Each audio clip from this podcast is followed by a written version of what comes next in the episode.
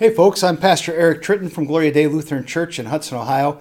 Thank you for being with me for a weekly word. Uh, we are still in the Epiphany season here at Gloria Dei, and uh, I really think that Epiphany is a really good time to think about sharing our faith.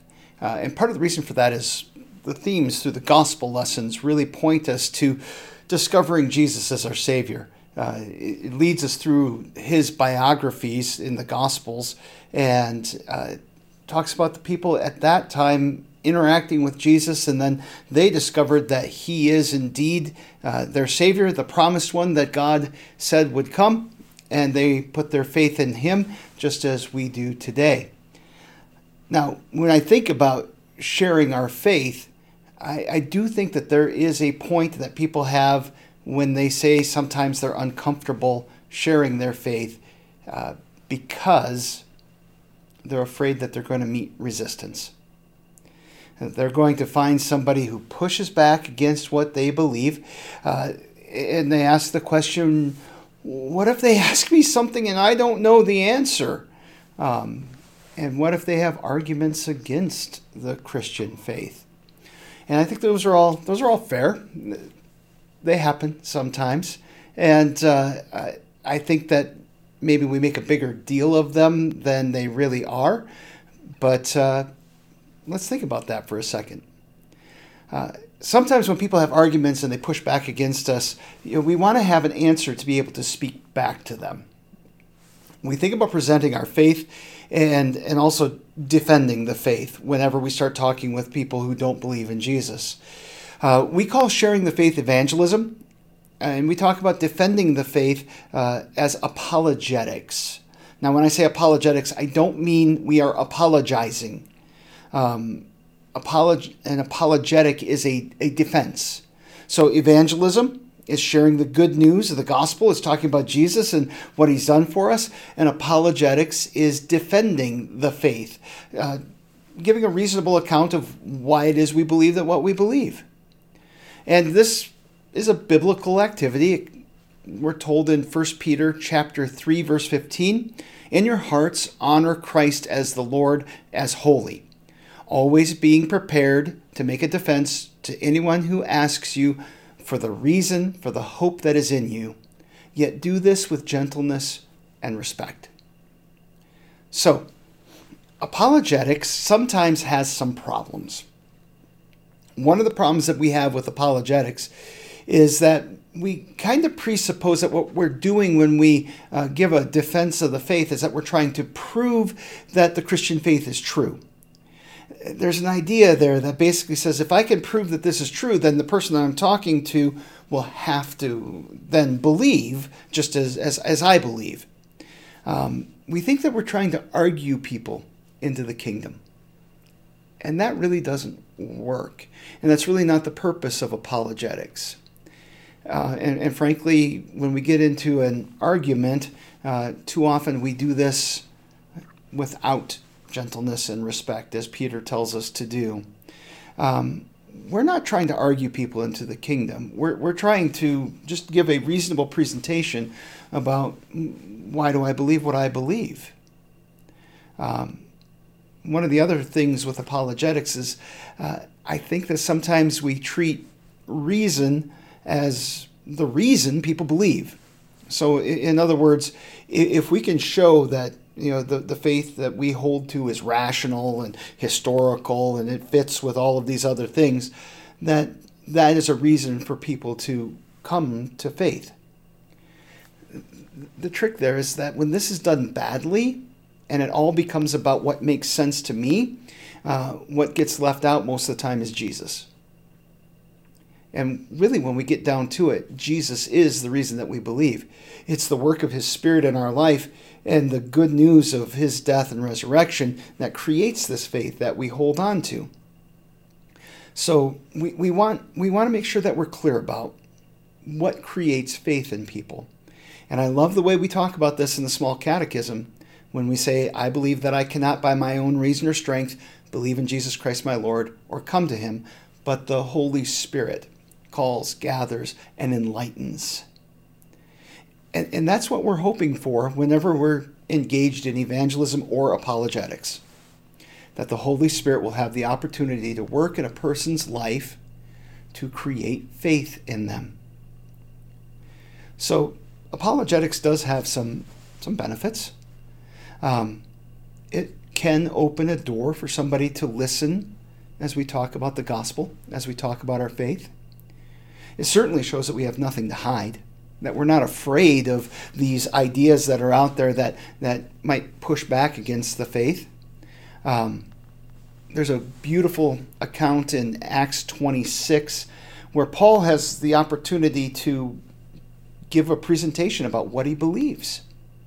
And he's told that he can speak freely, and he does. And uh, the Roman governor says to him, Paul, you're losing your mind. And Paul says, No, I'm, I'm not losing my mind. Um, and as he's talking with the, the local king who is with the governor, he says, The king knows about these things, and to him I speak boldly, for I'm persuaded that none of these things has escaped his notice. For this has not been done in a corner. In other words, our faith is something that was done publicly. The Christian faith is very much rooted in the reality of life. It's rooted in the history of this world. So we just need to be ready to give a defense for what we believe. And sometimes that's simply stating what we believe and not getting wrapped up in, in, in all kinds of fruitless arguments.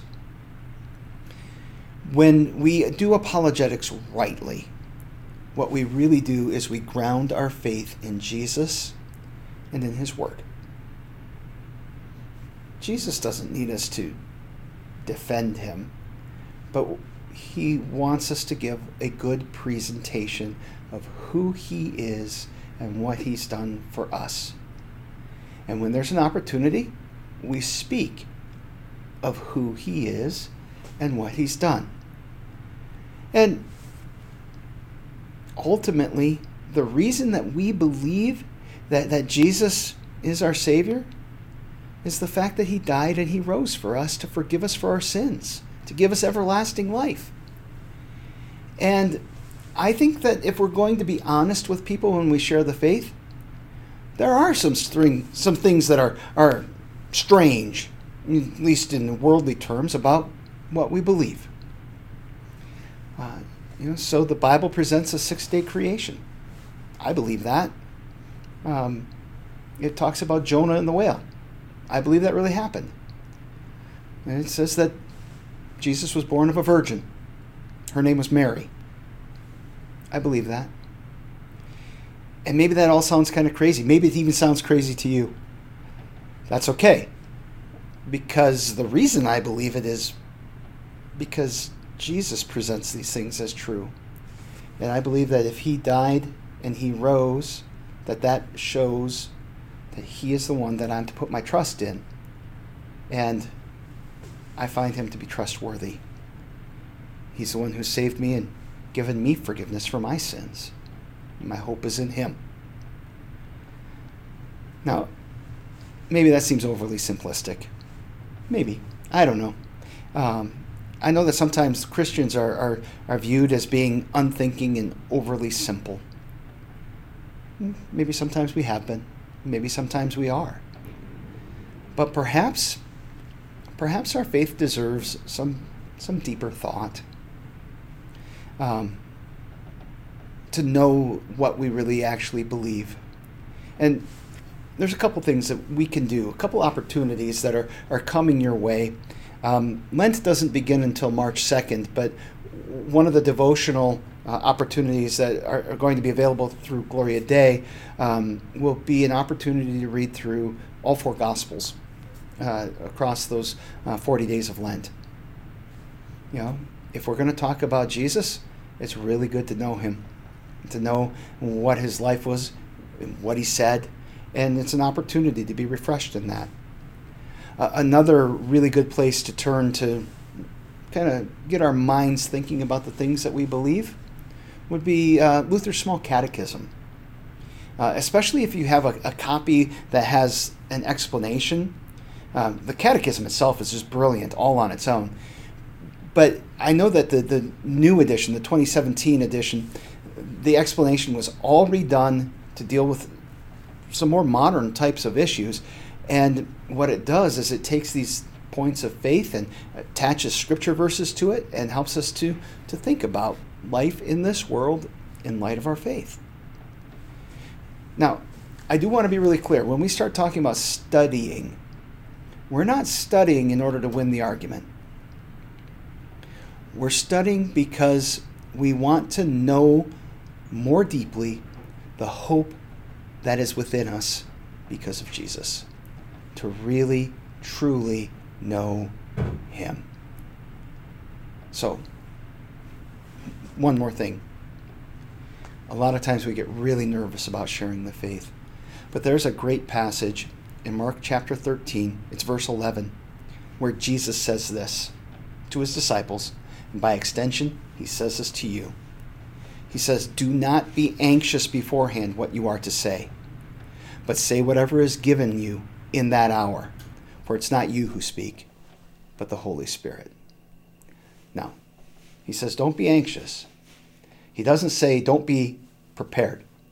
And the kind of preparation that I'm talking about is just hearing the word, listening to the word, living our life of faith, and trusting that the Holy Spirit is going to give us what we need in the moment. Because if the mission of God really is God's mission, He will do the work to draw people to faith. And He just might use you and me to do it. God's blessings. Thank you for spending just a little bit of time with me today. And uh, I hope that uh, you will grow in your faith. I hope I grow in my faith, and that we will share the hope that's within us with gentleness and respect. God's blessings.